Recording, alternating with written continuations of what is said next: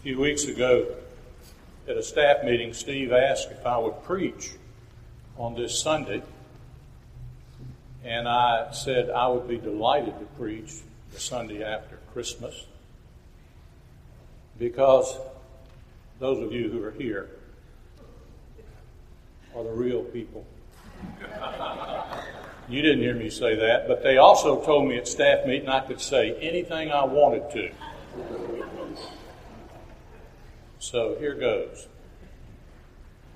Now, uh, uh, Bill uh, comes up with all sorts of things for children's sermon, and I'm not sure if now I'm a U.S. Royal or Michelin, having been retired. Uh, I certainly look like the figure for the Michelin tire company, uh, but that will might change. Um, yes, I was baptized here 70 something years ago. Um, and I remember as a child sitting in those pews, generally right down here. And if you all will look straight up right now, if you can see past the lights, there are boards that cross one another. And I know how many boards are up there. because as a child, I would sit on that pew and lean my head back and I would count them hoping that Dr. Kissling would hurry up and finish his sermon. Um, so I know him well. But I want to say one other word uh, of appreciation uh, to be able to stand here. Uh, Steve asked me this morning uh, when was the first time I preached in this pulpit. And it was in 1957. I was a senior in high school. We had a youth Sunday and I was invited to preach a sermon. And uh, I've never forgotten what I said. I'm not going to preach it again today, but it's been very meaningful to me to be associated with this church, especially as sincerely as I can say it, these last six years of serving with Steve been a blessing for me.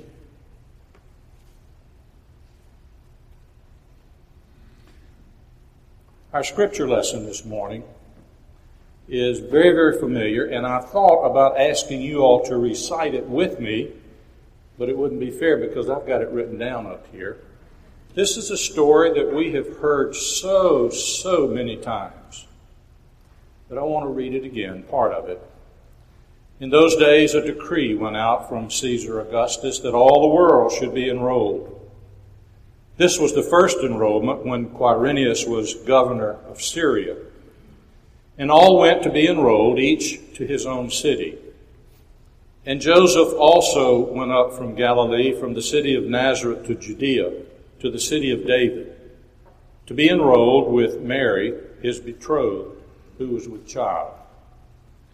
And while they were there, the time came for her to be delivered. And she gave birth to her firstborn son and wrapped him in swaddling cloths and laid him in a manger because there was no place for them in the inn. This is the word of the Lord. Over the past few weeks, it's been our privilege to hear from this pulpit, from this church, uh, various and sundry uh, approaches to the whole story of Advent and what it means. Uh, I think we began talking about red and blue and blending them together to make purple, and this has sort of been a purple Advent for us. We have read the story that I have read this morning several times.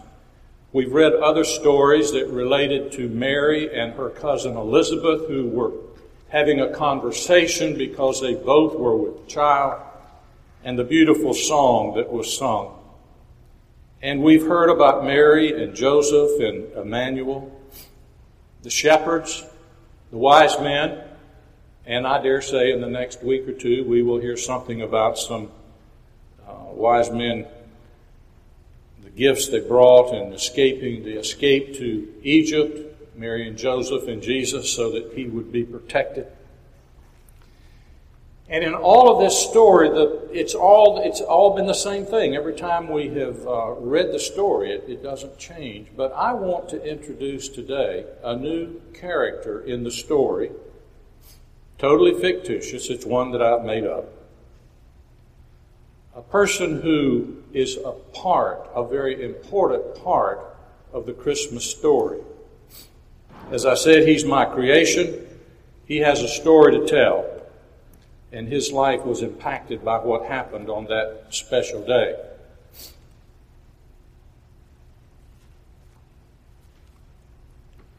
So you want to cha- trade stories, do you, Gentile? You aren't foolish enough to think that you can out trade a Jew. It's got to be more than my story that you're after. What's the real reason that you've come to these parts? Yes, yes, I am Baruch, the innkeeper, Baruch of Bethlehem. You've heard of my reputation. I'm a hard man to deal with. Why have you come looking for me? Maybe you want to prove that Greeks are better at conquest than Romans. Well, Greek, you might as well know that for us Jews, to see one Gentile is to see them all. Oh, you say that offends you? Well, if you want me to tell you my story, you'll just have to take me the way I am. A blasphemous old man who would rather make a Gentile mad than drink Damascus wine. I get away with it too. You, see these coins? I was counting them when you knocked on my door.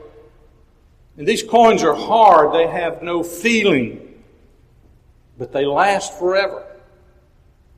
They're the only thing on which you can count when things get tight. I, I remember as a young lad in synagogue school, they taught us that the kingdom of God was run on justice. But the school of real life teaches us a different lesson.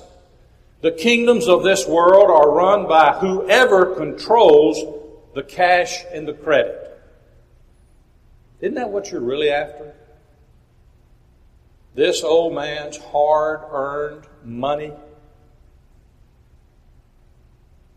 Oh, oh, okay. So your name is Luke, and you are a physician. Well, Dr. Luke, what cure do you have for this disease called old age?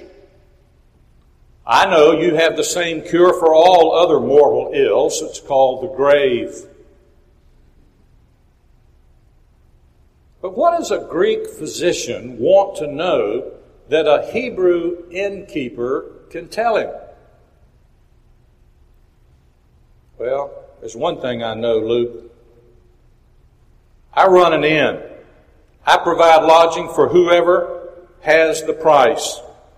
But I learned a long time ago that you can't take just anybody into the inner chambers of your heart. Now, you say you want to know what happened that night.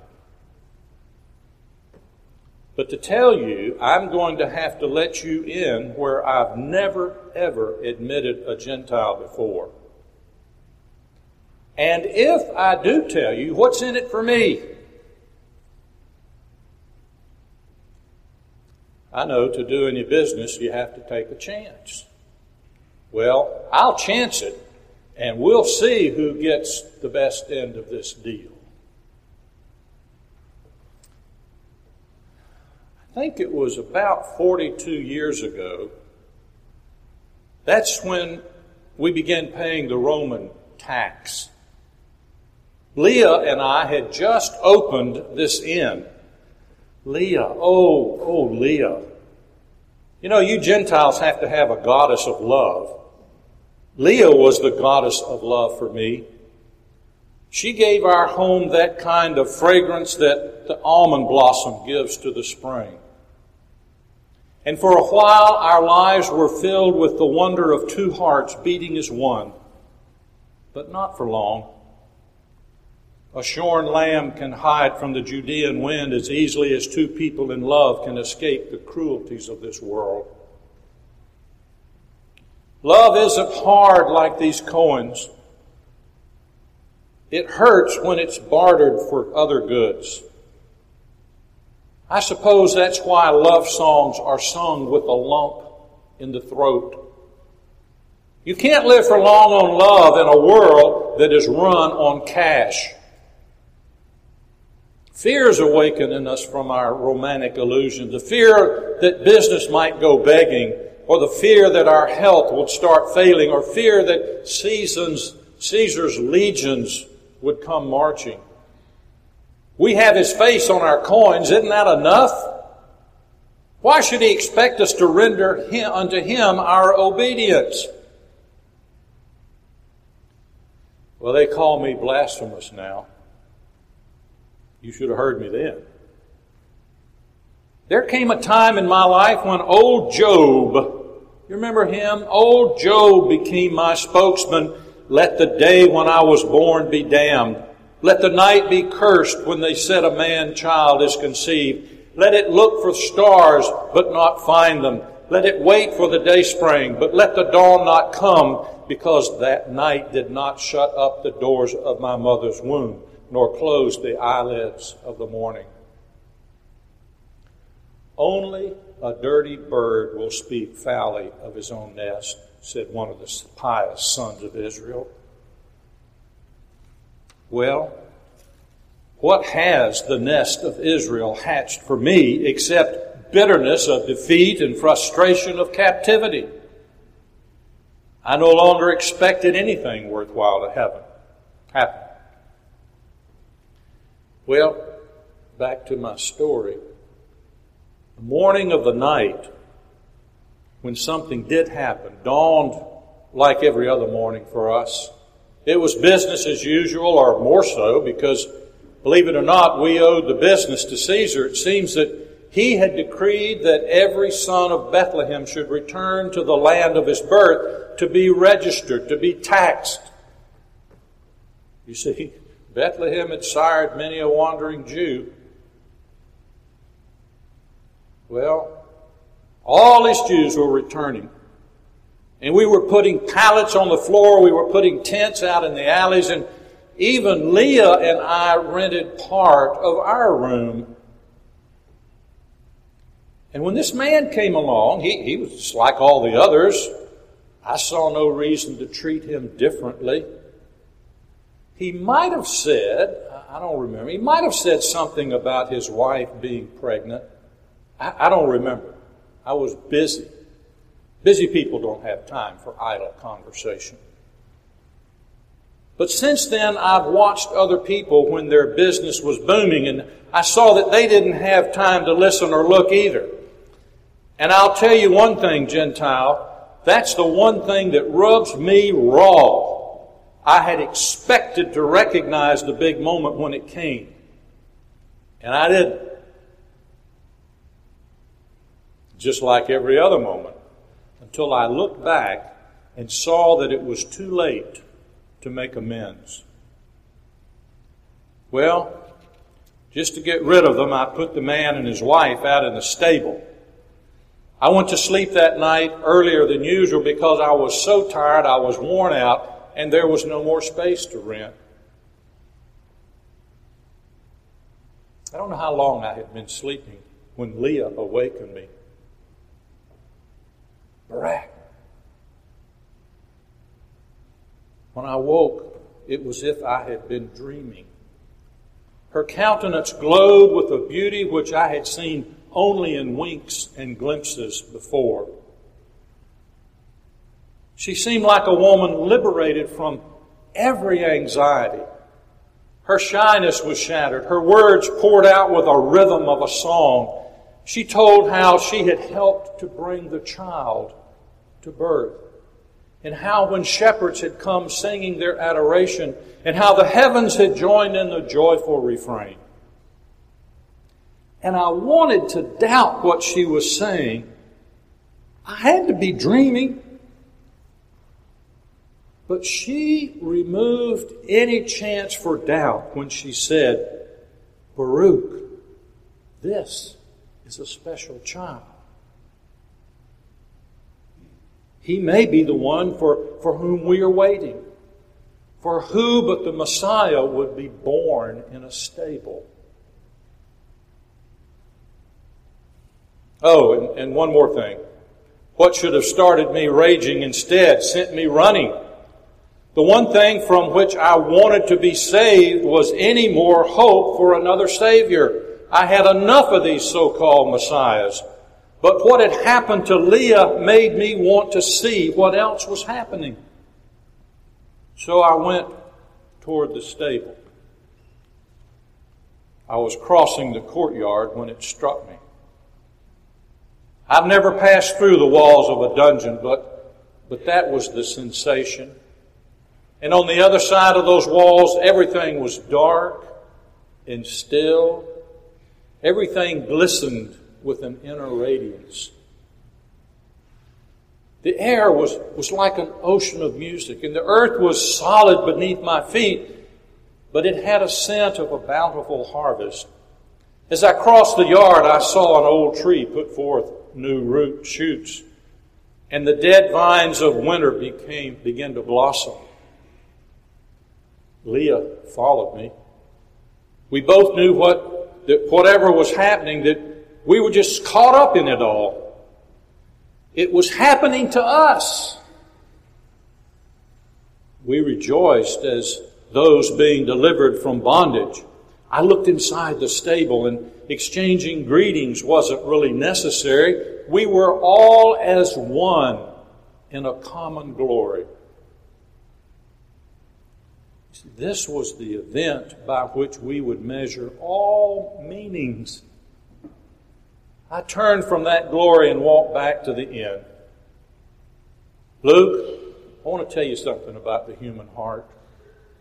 It's amazing the immensities that have been contracted into its narrow cavities. I felt some of those immensities as I retraced my steps back to the inn. I felt the immensity of childhood's wonder its buried treasures, its islands of expectations, the wonder of having work to do and receiving a father's approval for doing it. I felt the immensity of manhood when Leah came into my life and we built a home together. The wonder of that and the weight of its promise. How can a heart hold such heavy hopes? And I couldn't help but think that something out beyond the stars willed that all of this should happen. There were too many similarities between the longings and the yearnings and the wonders inside of me. Yet nothing ever came from the wonders. Nothing but ruined hopes, broken dreams, wrecked promises. So I began to shut my eyes to the wonder and the curse and to curse the darkness, cursing made the darkness easier to bear. But this night was so filled with wonder that I have never quite been able to write it off. I thought about this night a long time. And if you want to know my story, here it is. God came very near to earth that night to see what it's like to be shut in down here, to be given life and then have your way hedged in, to be given love and hope only to find that the world has no room for anything but force and greed. He came to share our lot and restore our faith. And Luke, my God didn't come to Herod's house or Caesar's palace. He came down onto the backyard of a young Jew who so yearned for his coming that he could not help cursing a world without him. Now that's my story. You know the kind of man that child became.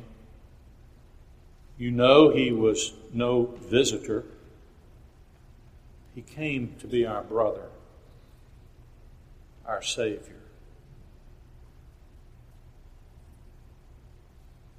Let us pray.